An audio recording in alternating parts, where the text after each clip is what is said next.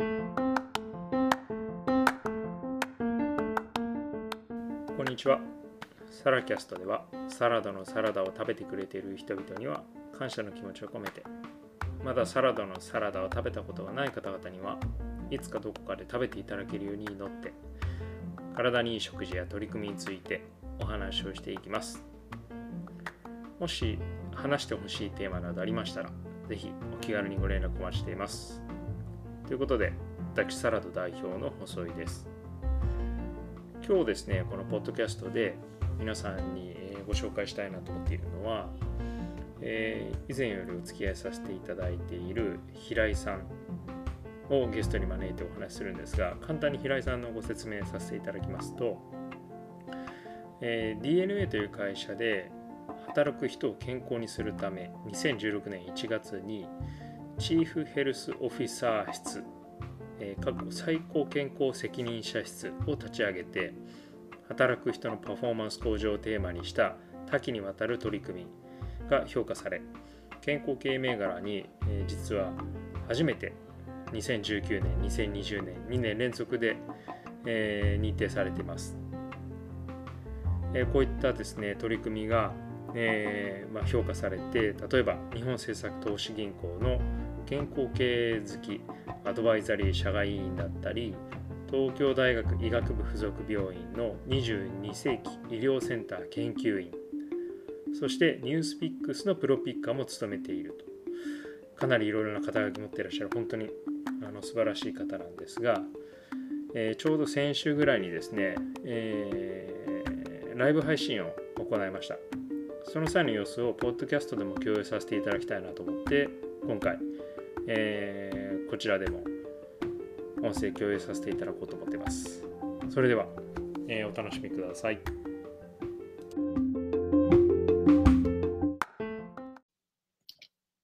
はい、こんにちは。えー、サラダの細井と思います。えー、申します、えー。今日はですね、えー、私サラダの代表細井が、えーまあ、土曜日の朝、えー、早い時間にですね、えー、ピーティーエックス さんから枠をいただきまして、えーまあ、健康を普段テーマに、えー、サービス提供を我々しているんですけれども、法人向けに我々サラダの定期配送みたいなことをしています。で、まあ、この法人向けにサラダの定期配送をしている、えー、我々が、まあ、健康とかですね、あとまあ普段からこのまあ、一種のワークスタイルの提案みたいなことを、えー、している中で、えー、このコロナの状況において、まあ、いろいろその人の過ごし方とかっていうのは変わってきていると思いますので、えー、この状況に合わせて、えーまあ、適切なこう過ごし方とか、で僕もあの普段お客さんと話してると、あの食事が偏ってるとか、なんか健康的な食生活ができていないっていうようなケースよく聞いていたので、えー、そういった方に簡単な、まあ、tips とかヒントみたいなことをお話しできればなと思っています。で、今日ですね、そういったテーマの中で、えっと、まあ、僕が以前より、えー、尊敬していた健康経営のですね、えー、担い手とも言えるような平井さんにあのご参加いただけませんかというお話をしたところ、快諾いただいたので、ゲストとしてお呼びいたしました。はい、おはようございます。あ、おはようございます。若干逆光気味なんですけど、カメラの位置を調整いただけますか。このままでいいんじゃないですかね。ちょっと待って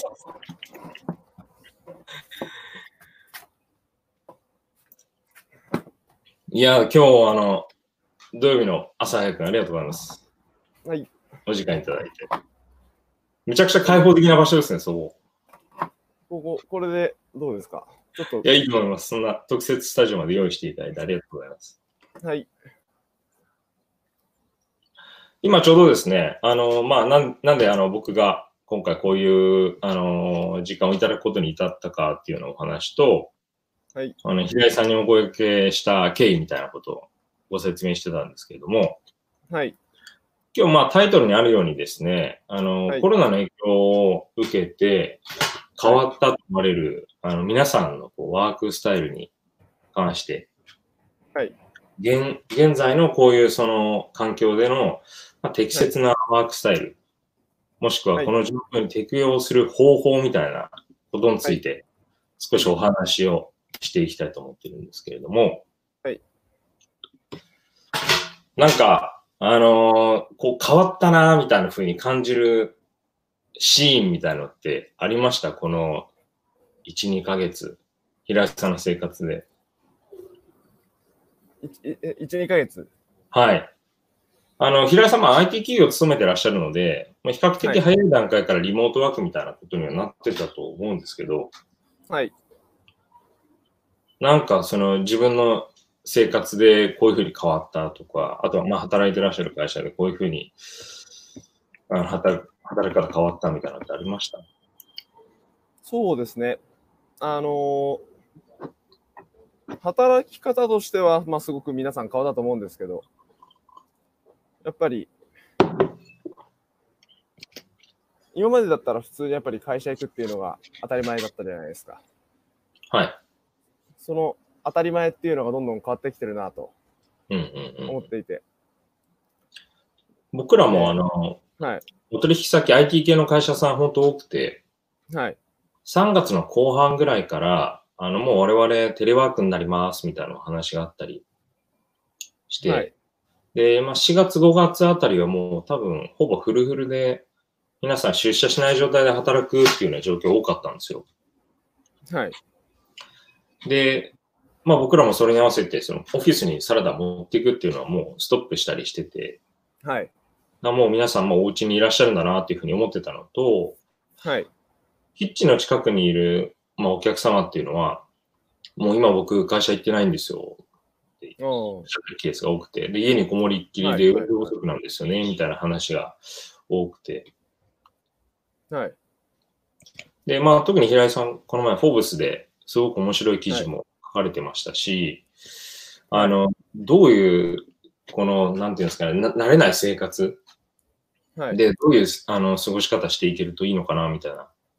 具体的にお話聞かせていただけるとありがたいなと。そうですね。やっぱり、まあ、家の中にみんないることが多くて、うん、まあ、これからも、まあ、ちょっとは、ね、そうやって在宅ワークって増えていくのかなと思っている中で、うん、うん、そのなんか一概にこうだっていうのはすごく言えないなとは思ってるんですけど、例えば、まあ、家の中、まあ、それこそ、えーまあ、自分の一人暮らしだったりとか自分の書斎があって、それで自分の気に入った机と椅子があって静かな環境で働ける人っていうのは間違いなく生産性上がるなとは思うんですけど、まあ、一方例えばね、家族がと一緒に住んでたりとかして、なおかつそれもその別に自分の集中してるべき仕事できる部屋がなかったりだとか、うん、あとは椅子とか机ももう完全にか家具というか 家, 家の中で使うようなものだったりとかしていると、まあ、僕も最初のいっかげつぐらいって、あのー、さんがつ中すっごい低い机でなんかあのほんと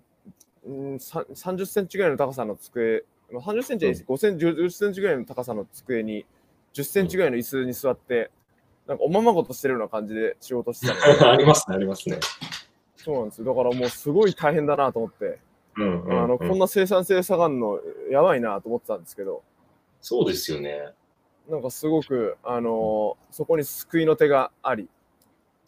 平井さん、どんな椅子で普段あの在宅ワークしてるんですかって、はいはい、連絡があって、いや、実は、あのそういうにじゅっセンチぐらいの椅子なんですよって言ってたら、あの椅子を送りましょうかって言ってきてくれてそう、結構その家で働く環境ってみんな整ってないんですよね。そうなんですよ。うちの妻もなんか本当、はい、あの体悪くするレベルで、うん、普通にその部屋にあるダイニングキッチンで仕事してたり、うん、僕これ、これですから、ストッケですから。ああ、いいですね。これあのそう子供のストッケ使ってます。まあでもストッケはね、あのすごい売り上げ数を誇る椅子ですけどね。いやいやいやいやいや、そこですか。そうそうそう。え、平井さんには普通のおままごとみたいな。椅子とテーブルでしょ。今はもうすごくいいオフィスチェア使ってます。ああ、そうなんですね。そうなんですよ。まあでもオフィスチェアはあるんですけど、あのー、机がないので、なので結構、その今まで机にしてたものに、ちょっとお行儀悪いんですけど、この太ももという、あの、ふくらはぎ乗せながら、うん、あのあの太ももの上に画用紙を置いて、その上にパソコン、うん、ノートパソコンを置いて、うん、やってることが多いです。うん、そうするとでも、あのー、まあ、ふくらはぎはもちろん、ふくらはぎのこの、なんていうんですかね、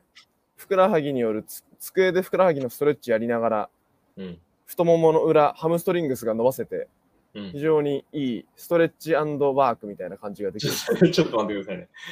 もう一回説明してもらっていいですか？どういう格好仕事をする、ね、あのー、説明が下手くそなんで申し訳ないんですけど、あ、いいえ、とんでもない。要はこのオフィスチェアって結構高さあるじゃないですか。はい。オフィスチェアって結構地面から高さがあるので、うん、えっと、その足を、足を低めの椅子の、机の上に乗っけて、はい。そう、それで、えっと、そのふくらはぎが、そうするとその机の上に乗るじゃないですか。はいはい。そうするとその乗ってる重みでふくらはぎが机によって、まあ、ストレッチというか、ちゃんとポンピングされるわけですよ。うん、結構やっぱりこの在宅ワーク中ってみんな血流が悪くなりがちだって言うんですけど、うん、ふくらはぎって第二の心臓って言うんですよ。あの、そう、ふくらはぎ第二の心臓って言うって知ってました？おー、血流、あ、なるほどね。血液を上に上げていくためのポンプになるってことですよね。そうなんですよ。そう、それで、まあ、そうやって、あの、こじつけなんですけど、まあ、それで、うん、あのふ、ふくらはぎがちょうどいい感じで圧がかかって、でなおかつ、その、太ももの上に画用紙を置いて、パソコンを置いてるんで、はい、あの、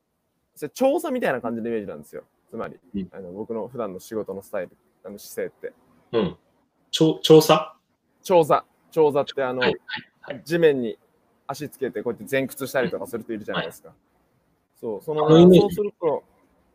あの、腰の裏から、この太ももの裏、ハムストリングス全体がこう伸ばされる感じになるわけですよ。ほうほうほう。わかりますかね？はい、なんとなくわかります。そう。だから、下半身とか腰回りが自然とストレッチされるような感じになって。うんうんうんうん。しかも、なおかつ、その僕の使ってる椅子は、座面がさんびゃくろくじゅうどこう動くので、はい。そうすると、もうそこの座面を動かしながら、腰回りや足の、その、大きな筋肉を全体的にこう、動かすことができるわけですね。うんうん、ストレッチかけることができて。うん、働けば働くほど、体がほぐれていくっていう感じになっていくんです。それめちゃくちゃすごいですね。そうなんですよ。そんなことあるんですね。うん。偶然、偶然開発したんですけど。今実際にあの在宅手当でオフィスチェア購入している知り合いましたなんていうコメントをもらったんですけど、これはもうね、買えるんだったら早く買った方がいいです。ね、こういう在宅手当とか嬉しいですね。そうですね。うん、会社の福利厚生予算とかでやってらっしゃると思うんですけど。うん。いや、もう結構やってる会社ありますよね。うん、えー、たとえ、うん、手当出してなかったとしても、自分のお金で買え、買いたい。興味ある人は買った方がいいと思います。まずチェアを買いましょうと。そうですね。うん、僕もさすが、もう早速限界迎えてますね、ストッケで。うん。まあ、やめた方がいいですよ。まあ、でもね、やめた方がいいというか、あのー、まあでもスタンディングうまく活用してる人もいますけどね。ああ、まあ、スタンディングとか良さそうですね。運動とかもあってるし。そうなんですよ。うんうんうん。うん、あと前の話してた、平井さん、あの、けん、あの、ゴムチューブ使った運動とか。はい。こう長時間の、はい、あの、オフィスワークに向いてるとおっしゃってたと思うんですけど。うん。そこで言うとですね、まあ、確かにゴムチューブ使って、いろいろ肩こり予防とか、腰痛予防って最初ごねんまえぐらいにやってたんですけど、うんうん。なんか物使ったりとか、あの特別なその健康とかなんか体操のための時間っていうのを設けるようなことをやると、そういうのが好きな人はいいんですけど、そうじゃない人はそんなことやってられないって感じになるので、うん、できるだけ今みたいに全部ながらでながら作業でやっていけるといいんじゃないのかなと思ってですね。うん、なるほど、なるほど。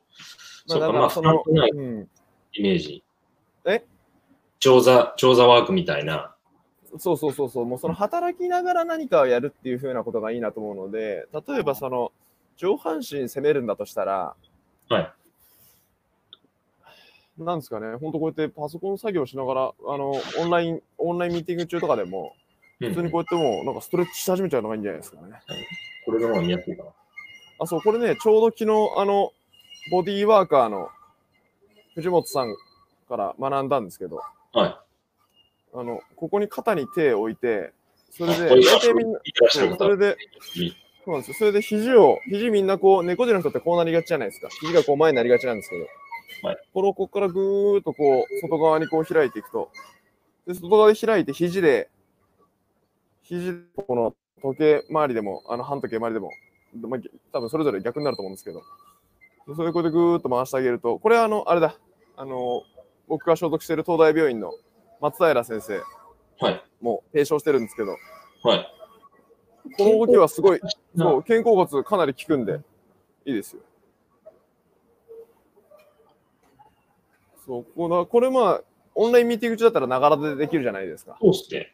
まあ、あの、あんまりちょっと。終わりにみんなでやるところでもいいぐらいです。そうなんですよ。だからちょっとオンラインでミーティング中、ちょっと退屈だなと思ったら、オフにして。それバレますよ。えそれ言っちゃうとみんな、あ、平井さん退屈してるなってバレちゃうんで、ちょっと気をつけてください、そこは。そうですね。まあ、もしくは、健康のためって、はい、あの、プレゼンティズム解消のためにやってますって言ってもらえるといいのかなと思うんですけど。ちなみに、プレゼンティズムというのは、プレゼンティズムっていうのは、はい、あの、軽度の疾病状態で出社していて、パフォーマンスが思うように上がっていないような状態を言います。平井さんは今、それについて話をしていました。はい。そう、それでちょっと全然関係ない話していくんですけど、僕すごくこのオンラインミーティング楽しいなと思ってるんですけど、はい、この何が楽しいなっていうと、はい、この相手の姿勢とか、うん、あの顔が結構直視できるじゃないですか。でなおかつ、はい、あのカメラってこの水平撮れてるじゃないですか、はい、水平撮れてるというか、だからその人がどれだけ体、肩とか顔がこう水平からずれてるなっていうのがすごく分かりやすかったりとか、僕もずれてるんですけどね。はいはい、はい。あと、もう左肩がちょっと落ちてるかもしれないです。そう、大体みんなね、あの完璧な人っていないんですけど、うん、あの顔のバランスとか、あ、あのー、例えば、なんだろうな、あと他にも、この首、顔、常にこうなってる人もいたりとか、常にこうなってる人もいたりとか、うん、あのこれテレビでいろいろな著名人とかも結構オンラインでやってるじゃないですか、最近、オンラインというかテレビで。あのー、そうですね。うん、なんていうんですか、ライブ配信とか。ライブ配信だったりとか、うん、そう、そうやって見てると、本当みんなね、今まで気づかなかったようなことが、すごい分かってきたりとかしていて。うんうんうんうん。それで、こういうのって、結構、例えば右目と左目の大きさの違いとか、その、口角の角度の違いとかで、東洋医学で、なんかそうやって顔診断みたいなやってるような、ちゃんと医療従事者がいたりとかするんで、今ちょっとそれ勉強してるんですけど。はい。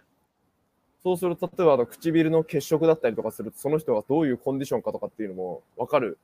って言ってる人たちがいて、うん、僕は今、東洋医学とアイユルベーダとかの勉強をすごいしています。おー、東洋医学。確かにハマってらっしゃいましたね、ここね。そうなんですよ。これはあのオンラインの気づき、その後ぐらいになるんですけど、今の話は。はい。はい。はい、オンラインからのアイユルベーダの話ですか。そうなんですよ。いや、本当にね。しかも、この、今僕もそうですけど、なんだろうな、こういう環境で話してて、さっき逆境だからちょっとずれろって言われたじゃないですか。はい。で、それを意識して今いると、常にこのカメラに対して照明を気にしながら角度を作るんで、ちょっと首がこう歪んだとか、こういう感じになったりとかしやすくて。だから、あのー、在宅ワークすごいやってる人たちは、その特に女性とかで、はい、照明のこととか気にしてる人は、あの自分に対して正対してその正面かけるようにしないと、常に歪んだままあの座ってることになりかねないので、そういうのが積み重なっていくと、どんどんどんどん体ずれができていくんで、そういうデフォルトの環境というか、なんかすごい音声悪くないですか？大丈夫ですか？音声悪いです。あ、聞こえますよ。聞こえるんですけど、なんか宇宙からの更新のような第三者の声が聞こえてくるような感じだったんです。あ、本当ですか？本当ですか？大丈夫か？大丈夫か？大丈夫ですか？大丈夫ですか？なんかこれ大丈夫だと思います。はい。はい。そうそうそうなんですよ。だから本当ね、あのー、話す時の最初の環境って、そのさっき言った椅子とか机とかっていうすごいベーシックなところもそうなんですけど、うん、まあ応用編というかもう少し考慮することができたらいいなっていうので言うと、はい、その照明の当たり方とかによる自分の体の弱みは気をつけた方がいいなと思います。うんうんうん、結構あの自分の理想の角度がある人とか見るじゃないですか。はい、右半分が好きとか、左半分が好きとか。はい、普段なんかその整体してお話してるときとかって意識しないと思うんですけど、自分のディスプレイがこう、はい、自分の映り方とかがこう見えたりすると、よりこの意識をされる方とかも出てくると思うので、そうなんですね、確かにその、うん、座る角度とか気になっちゃう。あとへ部屋、部屋のこう見え方とか。あ、そうそうそうそうそう。それでね、そういうなんかいろんなこと考慮していくうちに、もう腰右向きながら、胸は左向いて首右見てるみたいな、なんかもうぐちゃぐちゃな感じになってったりとかっていうのを無意識のうちでやってる可能性があるので、そうプロフィール写真用にね、なんか一瞬そのベストな状況で撮るとかだったらいいんです、はい、これでいちじかん右にするとね歪んできますよ。そうそう、だから本当ね、あのー、あれですよ、そういう人たちは別にあんまり見られ方とか気にしない人たちはどんどん動いあのこのオンにしててもいいんで、どんどん体を動かしたりとかして、はい、あの、うんうん、そのズレを整えるようにしないと、こういうの積み重なっていくと、うん、よくないですよ。確かに確かに。今あの聞いてくださってる方々も、あの平井さんにぜひ、はい、あのリモートワークでこんなあの健康的課題があるみたいなあのコメントでいただいたら即時回答していきますので、ぜひお願いします。いやー。ね、本当あのリモートワーク中のみんな体操した方がいいと思うんですよね。うん、あとね、でその体操に集中しないとおっしゃってましたもんね、さっきの。ながら体操がいいとおっしゃってました、ね。あ、そうそうそう、ながら体操がいいですよ。あ、でもあの、どんどんオンラインミーティングつまんなかったら、どんどん体操に集中していけばいいと思うんですけど。体操まあまあ、そうですね。はい。うん、そのミーティングの邪魔にならない程度に。そうなんですよ。体操、体操やっぱりどんどんね、あの、やっていくと、体操に集中しやすく し, しちゃったりとかもしますから、そこは気をつけていかないといけないですからね。うん、あとね、やっぱり特に今、今僕はあの、はい、画面からできるだけ画面見ようとしてるんで、そんなやってたんですけど、首、うん、首、あの、上向くように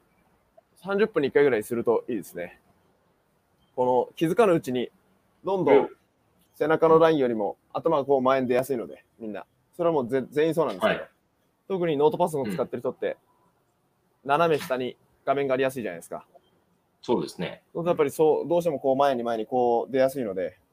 これむしろ意図的。うん、まずは一回、こう上向いて、顎を上に上げるようにして、それで、その後頭部、後頭部と首の、えー、背中のラインができるだけまっすぐ揃うようにして、できればこの一つイメージとして後ろに背中に壁の壁があると思って、壁に背中も、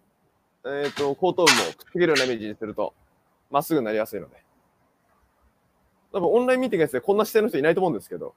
全然いないです、こんな人見たことないです。そうだから、できればこれあそうそれいい感じいい感じですよ。そしてそのまま股関節から前傾していくんですよ。そうそうそう。そう。そうするとね、これ、あの、ゴルフのアドレスの練習にもなるので。こんな、こんな喋りたい方で喋ってていいんですか？あの、何人ぐらいの人が見てるのか分かんないんで、普段細井さんと話してるような感じで話してるんですけど。あ、ぜひその自然体でいきましょう。お、この感じでいいんですか？この感じ合ってます？まあちょっと硬いですけど、顔、表情、表情がね。もうちょっと、あの、みんな多分、今後ミーティングこうなってきますよ、多分ね。そうそうそう。だから、あの、できるだけ。前傾姿勢の人が増えていくって。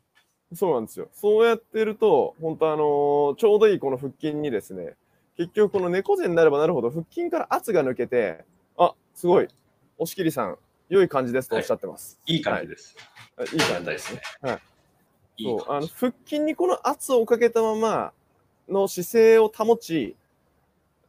保てるかどうかっていうのが、すごいこの在宅ワーク中、太りやすいと言ってる人たちが多い中で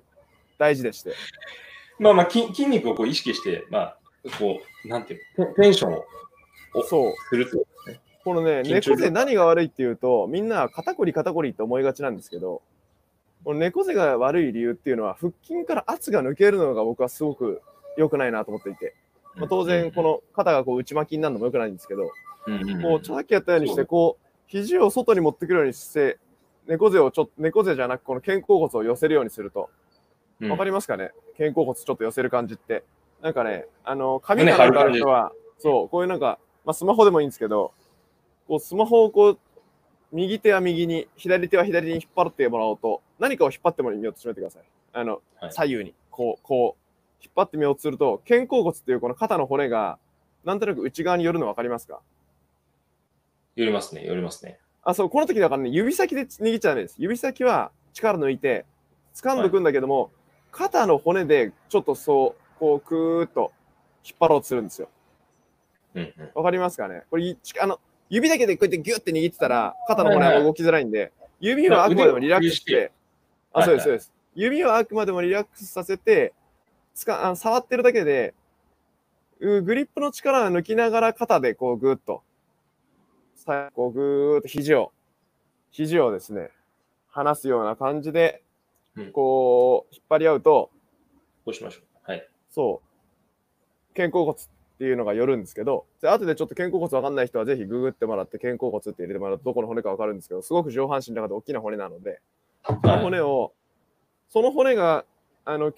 猫背の人たちってのはこう、ビローンと外側にこの肩甲骨がにまいあるから、これがこうよ、こう広がっちゃってるんですけど、今みたいにしてこう引っ張り合うと、肩甲骨がこう内側にちょっとキュッと寄るので、そうすると胸もクッと引かれて、で、ここが引かれると、自然とこの上半身が立つので、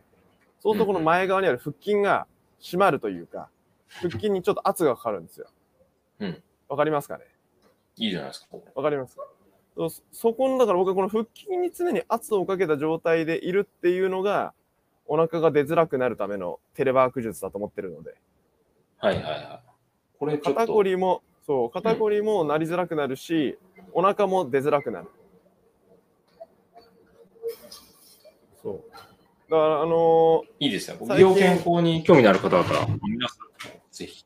そうなんですよ。それで、なおかつ、今のこの引っ張り合ってる感じは、もしちょっと、今見てる方でゴルフやってる人がいたら、あの今度からゴルフクラブを持つとき、グリップは、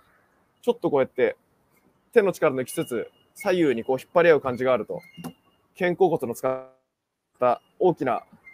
あの、ボディ、ボディスイングになってくんで、ボディターンっていう、ができるようになってくんで、ぜひちょっと試してもらえたらなと。思います。いいですね、いいですね。ありがとうございます。はい、結構あのフィジカルなお話、前半さんじゅっぷんしてきたんですけど、あの一方で、どうしたんだろ一方であのメンタルの、はい、なんかあの課題なんかも結構、まあ、ニュースとかでも取り上げられてると思うんですけど、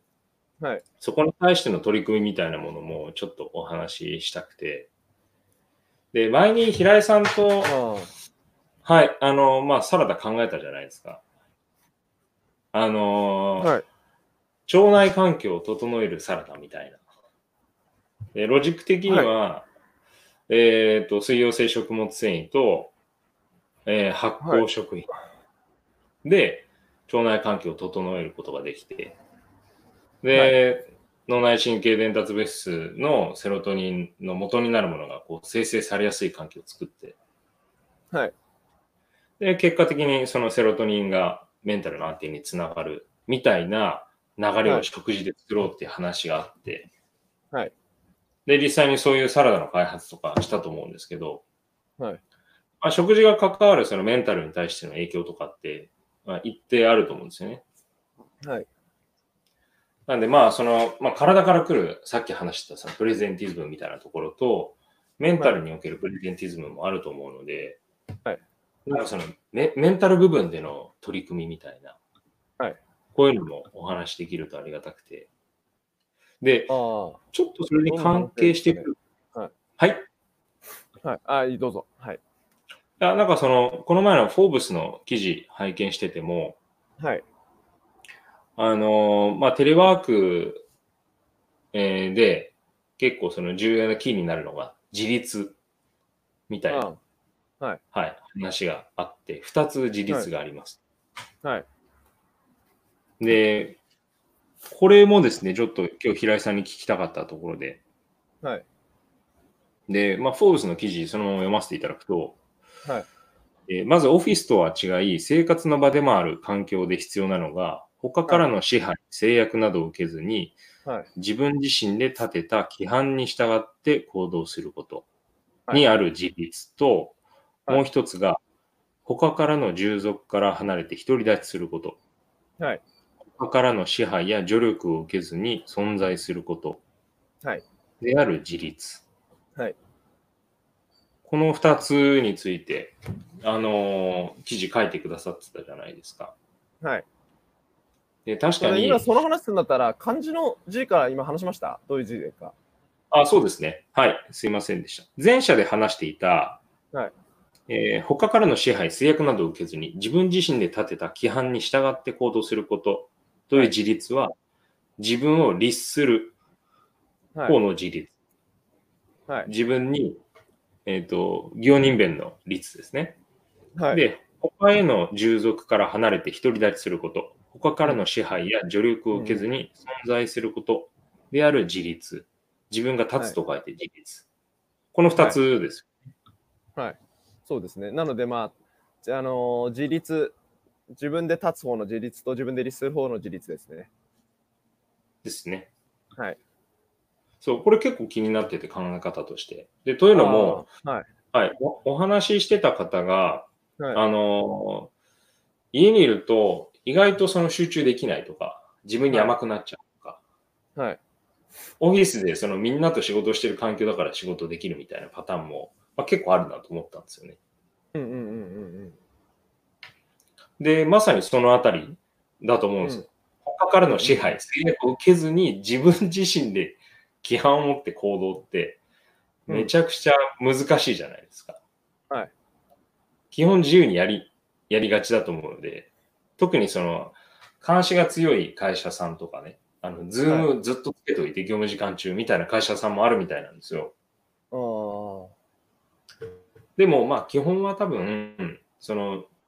性善説に基づいてみんな自立して頑張って仕事してみたいな感じだと思うんですよね。はい。で、テレワークってさっきの、さっきみたいなこう物理的にこうどう仕事しやすくするかっていうような話と、まあ、メンタルのパートとか、自分とどう向き合って仕事していくかみたいなものも、すごく重要なポイントになってくると思うんですよ。はい。このあたり、どういうふうにこう成立させるのかなと思って。どういうふうに取り組める？個人が成立させるんですか？組織が成立させるんですか？個人の観点でまず話をお聞きしたいなと。ああ、まあ、個人で言うと、でも、あれですよね、うん、その健康面に関しても、仕事に関しても、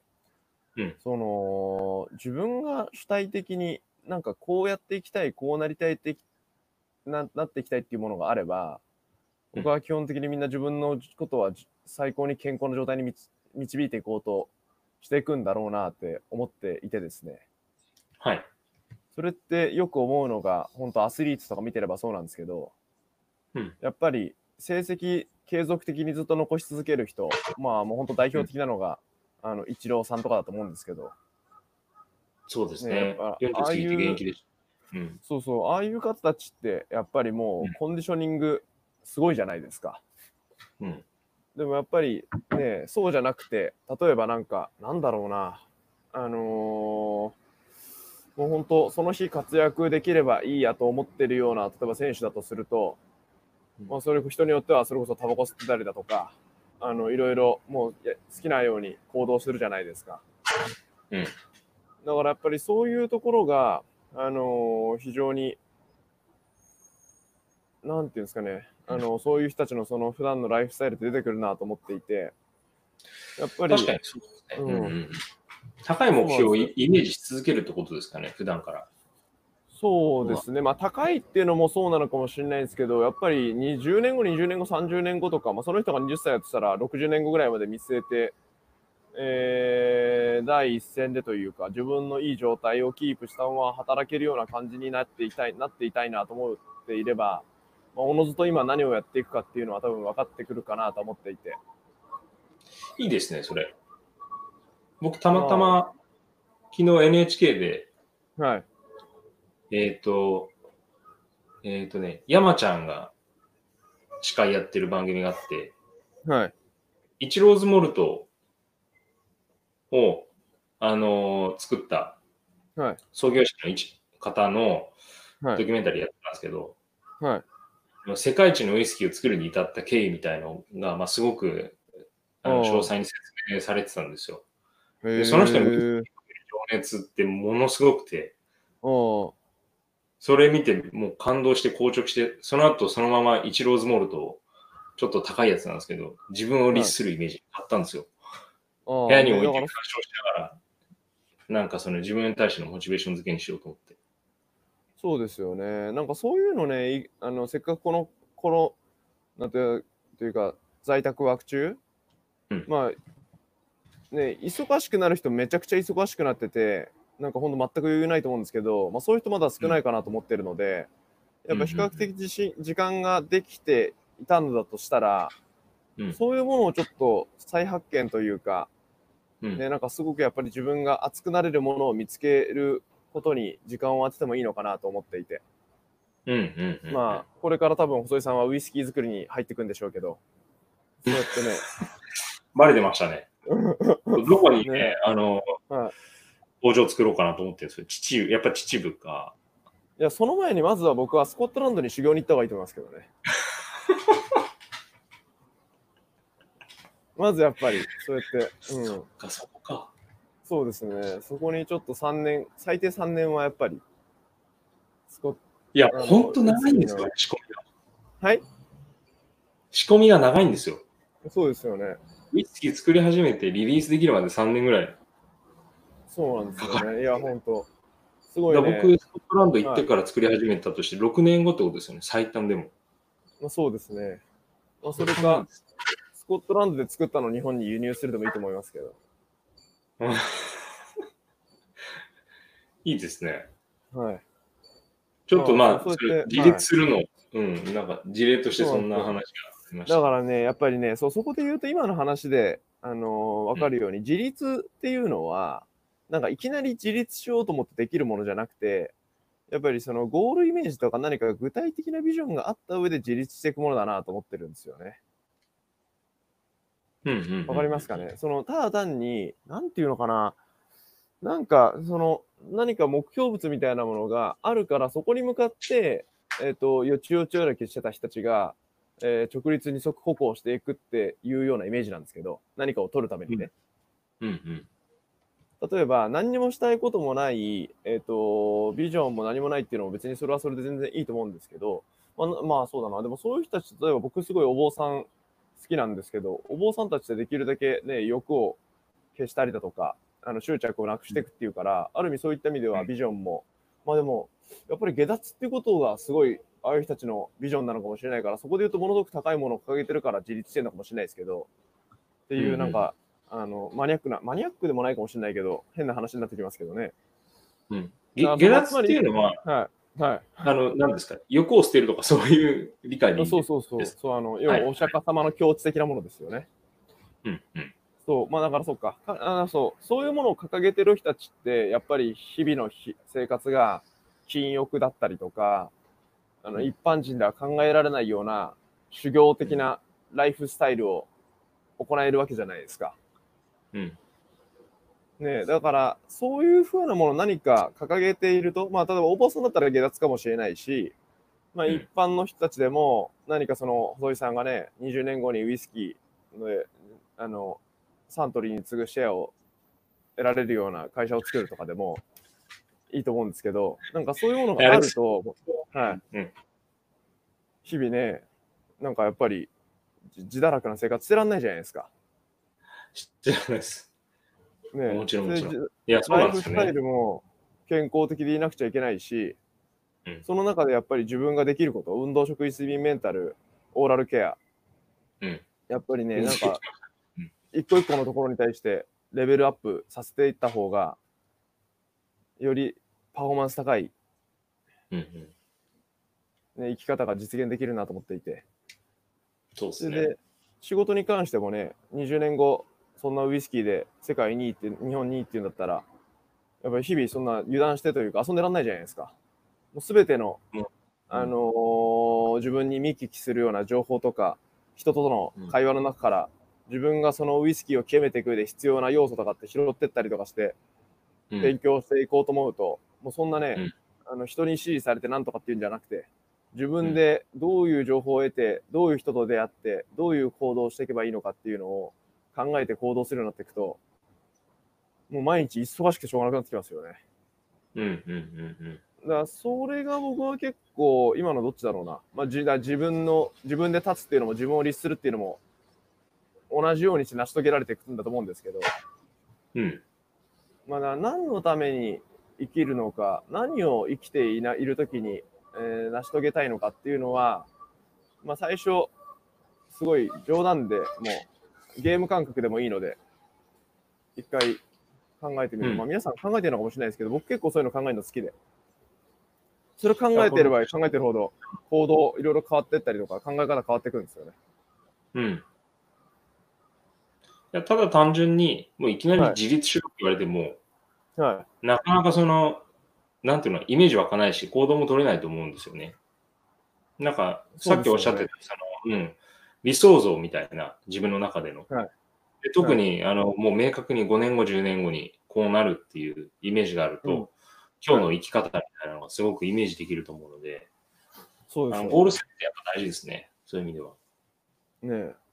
まさか本当、朝のろくじからこんなこと話すことは思わなかったですけど。いやいやいや、もうめちゃくちゃ大事な話してくれてますよ。あと、あとじゅっぷんぐらいで終わるんですよね。もうじゅっぷん、はい、じゅっぷんぐらいには寝ますけど。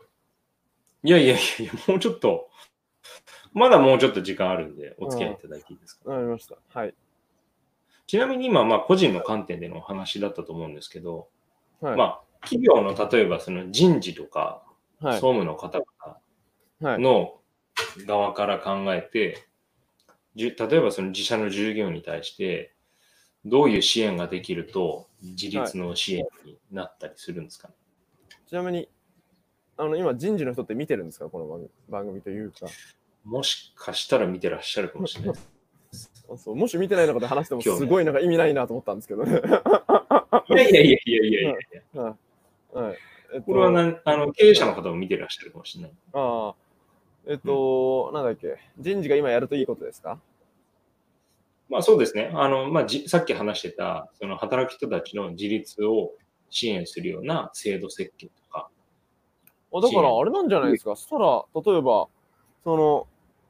さっき言ったように別に僕自立って会社がなんかなんていうんですかね、事細かに促して成功するものじゃないとあんま思っていて、うん、だから自立社員にしてもらいたいんだったらなんだろうな、あのビジョン研修とかコーチング研修とかやるといいんじゃないですかね、うんうんうんうん、つまりその人たちがどういうふうにしてあの生きていきたいのかとかキャリアを築いていきたいのかっていうのを結構真剣に考えてもらうような機会を提供すると、そのために今自分たちはどういうふうにしてそのライフスタイル、ワークスタイルってしていけばいいんだろうって考えていき、うん、そ, そこを考えていくとどんどん自立自走していくと思うんですけどね。うんうんうんうん。そうですね。まあ、だからそうだ、そこででもちょっと問題というか一つあの気をつけなくちゃいけないのが、結構僕もそうやってあのー、新卒とか若手とかに対して。なんかあんまつまんなそうにしてる人に勝手にそういうまあ超素人コーチング術ですけどやっていると、人によってはそこで目覚めて会社辞めてっちゃうのでそこジレンマですよね。いや本当皆さん考えてらっしゃると思います、それは。うん、そうなんですよ。だからね、あの本当にやっぱり結構広い視野を持ってもらって伸び伸びと生きてもらおうというするようなことすると、うん、あやっぱり僕今この会社にいるべきじゃなかったの気づきましたみたいなんで、いやいややめてっちゃってサラダ屋さんになる人とかもいたりとかすると思うのでいや、そんな人いるんですね、本当に、うん、大変そうなんですよ。だからね本当特にやっぱり今 ツービー 向けのサラダ屋さんとかすごい大変なんで、皆さんぜひあのどこでしたっけ、深センですよね、渋谷から、はい、歩いてじゅっぷんぐらい、池尻大橋が最寄り駅でしたっけ。そうですね、うん、はい、の徐々に会社さんの働き方戻ってきてるみたいで、あ、そうなんですか。でもね、多分ね、はい、あの アイティー 企業はそんなに会社行く人増えないと思いますよ、多分。あ、僕もそう思います。うん。だからね、そうしなくてもいいと気づいたと思うんで、皆さん。うん。だからちょっとぜひ皆さん、あのサラダの店舗で毎日細井さんが頑張って、アールエフエム に負けないように美味しいサラダ作ってるんで、あの食べに行ってあげてください。お願いします。あ、そんなことをしていただいた。今日はこれを話せばいい、いい回だったんですよね。そうね、あの、それを話すためにここまで話しました。すべて。はい、よかったです。じゃあ、そろそろ。ちょっと。いや、あの、まあ、結構今あの、最後に話してた部分、はい、今日の多分、はい、ベストの学びぐらいだったんですけど、はい、目標設定の重要性はやっぱ感じましたね。あら改めて、うん、そうですよね。そこに向けて今どうするかっていう考え方に至れるっていうのはかなりの重要なポイントだと思うので、はい、企業の人事の方とかに関しても、まあ、その会社でごねんごどうありたいかとかじゅうねんごどうありたいかみたいな話って実際されてると思うんですよね。はい、でなんかまあ改めてこの機会に具体的にまたお話してみるとかでも今日一日の過ごし方みたいなのは変わってくる気がするので、はい、それがあの企業側としての自立の支援みたいなイメージにもしかしたらなるかもしれないですね。そうですね。うん。そうだからね、多分そうやってやめてって人が例えば仮にあのビジョン研修、コーチング研修があってやめてっちゃうとするじゃないですか。うん。でも多分やめた人たちはあのまあ、よっぽど嫌な会社じゃなかった限りは、多分そうやって自分のなんていうんですかね、目を見開いてくれてた会社として。ずっとその会社のファンでいると思うので、社員でいるとき以上にひょっとしたらお客さんとしていろいろ頑張ってくれるかもしれないですしね。だから辞めるっていうことをそんなにネガティブに捉えなくてもいいのかもしれないですけど。うんうんうん。まあそうです。あの個人の観点で言えば、全然成長期間にもなると思いますし、そうですね、いいと思いますね。だからね、うん、なんか、うん。そう、そっち系じゃないですか。あとね、もう一個。はい。あの平井さんの挙げてたワードで気になってたのがあって、はい、あのまあ、これは企業の観点ででだったと思うんですけど、健康のリブランディングっていう話をされてたんですよ。はいはい、えーとえー、平井さんがそうどういう経緯で言ってたかというと、はい、えー、今後テレワークの社員が増えていく場合、はい、主にオフィスで提供してきたそれらの、えーと、サポートが難しくなる見込みです。その時に必要なのが、いかにして自立をサポートするかです。はい、とおっしゃってるんですね、はい。とはいえ、何かを提供するのとは違って、個々人の行動や環境を変えてもらうことは簡単なことではありません。そこで鍵になるのが、健康のイメージをアップデートする、健康のリブランディングです。はい。とおっしゃってたんですよ。はい。この健康のリブランディングっていうのが指してるのって、なんか具体的にどういうイメージか。ありますね。あ、なんかね、文章上そうやってなんかちょっと堅苦しく書いてるんですけど、まあ簡単に言うと、うん、やっぱりみんな健康って言って病気にならないためっていうふうに考えてる人が多いと思うんですけど、ああ、あのあれですね、客観的健康観ですね、いわゆる。まあというか普通に多分街角ひゃくにんに聞きましたで、ね、健康って聞くと何イメージしますかっていうと、多分多くの人たちがえなんか病気の逆の状態みたいな感じで言うと思っていて。うん、そういうふうに病気と常に並べて考えられるから、健康ってなんかすごくあの当たり前なものだったりとか、なんかつまんないものに感じられがちだと思うんですけど、うん、さっきもアスリートの話しましたけど、やっぱりあの成績良さをずっと長年続ける人たちって、まあ、健康なのが当たり前じゃないですか、うん、それで健康っていうのは彼らから見たらなんか健康のためにやってるわけじゃなくて、自分が最高のパフォーマンスで長時間居続けられるためにうん、ある当たり前の状態のことを健康って指すと思っていて、うんうん、だから僕は健康っていうのをそういうような、あのー、イメージづけイメージ作りというか風にしていくと、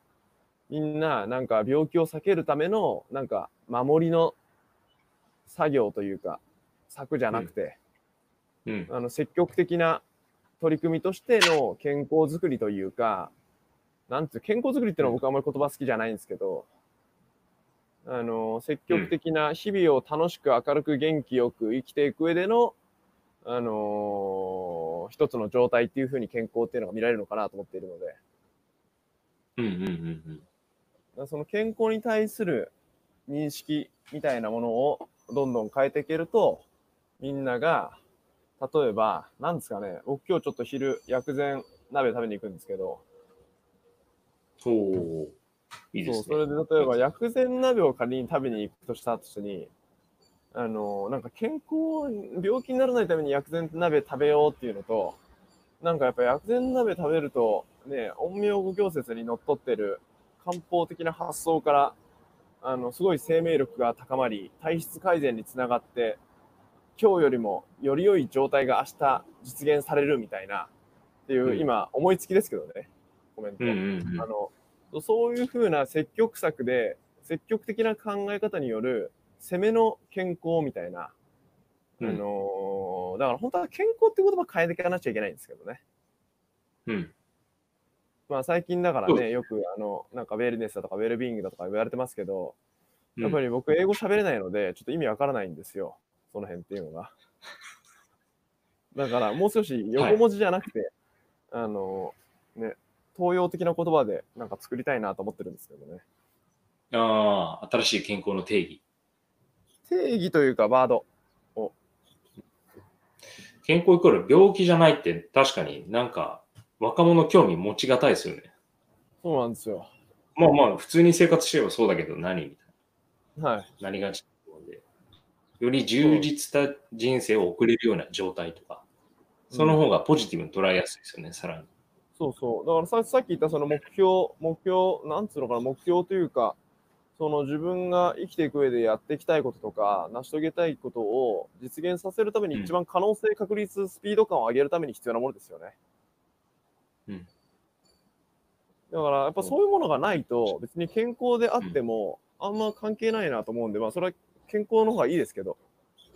なんかやっぱ健康に対して時間とかお金使うっていうあんま意欲わかないかもしれないじゃないですか。あ、そうですね。だからいや全くないと思います。はい。だからそれ前話しましたけど、細井さんとかにはね、あの僕、うん、タイガースに勝つっていうのを目標にゴルフやってたんで、半端ないですね。そう、その中で、まあ、高校時代ですけどね、まあ高校時代にそれ言ってるってちょっと頭おかしいやつですけど、小学生時代なら分かったんですけど、はい、ちょっと今度は小学生時代に変えますけど、うん、あのいや全然いい。あの、うん、そ, その中でやっぱりいかにして自分のね、体の状態とか心の状態を良くしていくかっていうのはすごい大事になってくるので、うんね、その上で僕は勝手に今のこの健康的な生活をが出来上がってたって感じなんですけど、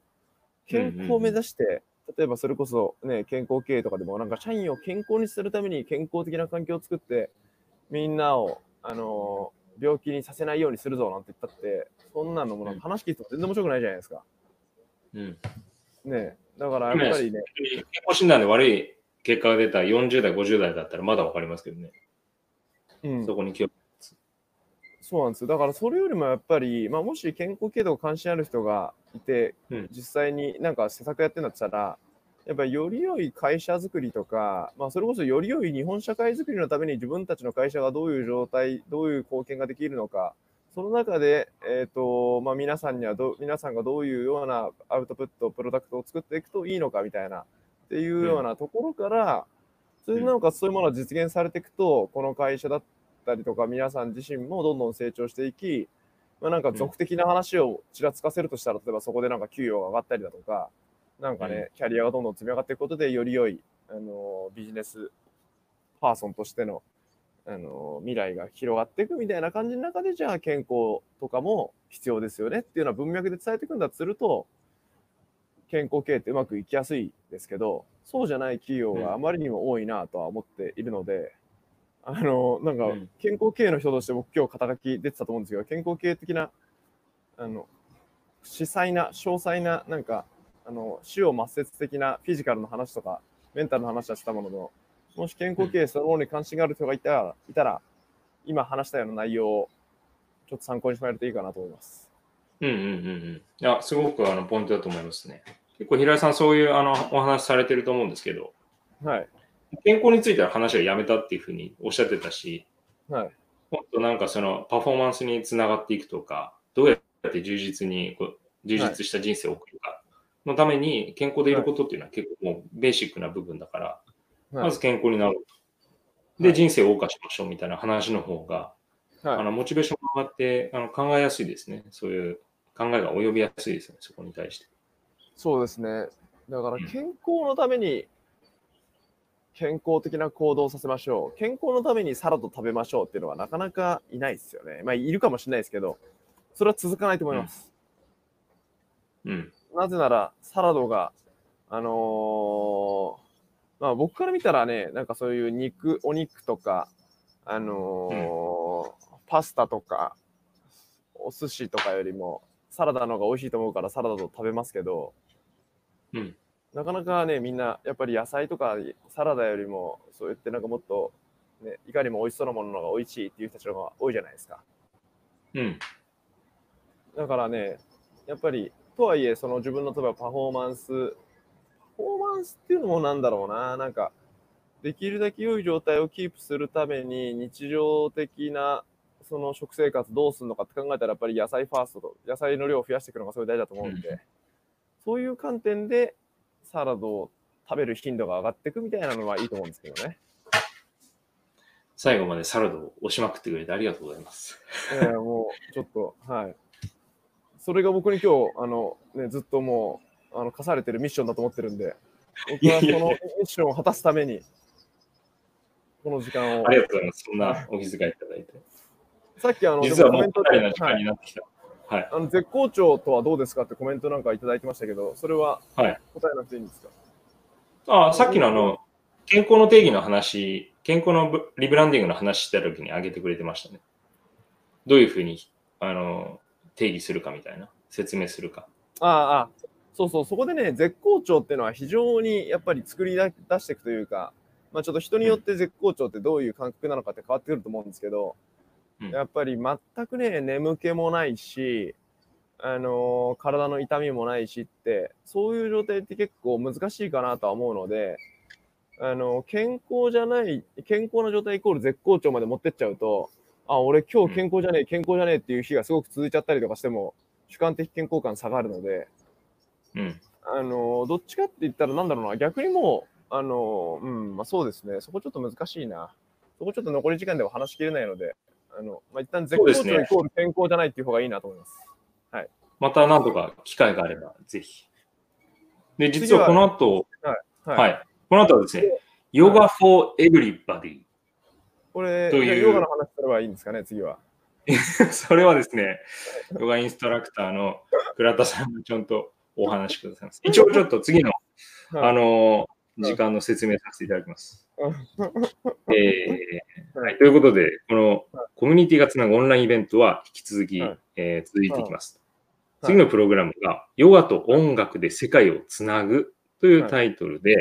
はい、代官山にあるブライトンスタジオ代官山のヨガインストラクターの舞子さん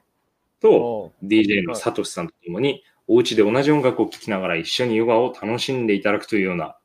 はい企画がございます。なるほど。この キューアール コード読んでいただく。ヨガもいいですけど、ピラティスも、ピラティスもすごいおすすめです。お。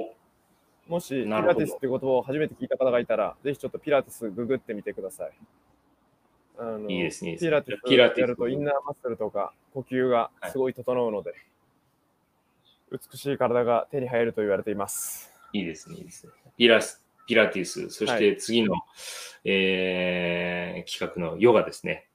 こちらも。ヨガ、ちなみにその音楽とも楽しむっていうのはポイントみたいなので、ちょうど土曜の朝に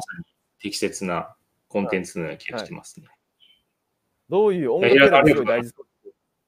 か。はい。ピラティス推しの平井さん、どうも。ヨガもありがとうございます。ヨガぜひ、はい、舞子さんと皆さん楽しんでください、はい、この後も。わかりました。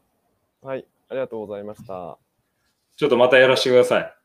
はい、少し深掘りしたいお話があったので。もう少し時間、あの、はい、あの ソ, ソフトな時間でお願いします。そうですね。はい。せめて、どうですか ?くじぐらいからとかでいいですか？そうですね。いつもだいたいはちじぐらいに起きてるんで、はちじからの方がありがたい。はちじぐらい。はい、あといちじかんごです。そうですね。はい。じゃあ。はい。はい、ではでは。はい。ありがとうございました。はい。じゃあ、良い一日を。はい。良い週末を皆さん、お付き合いありがとうございました。はい。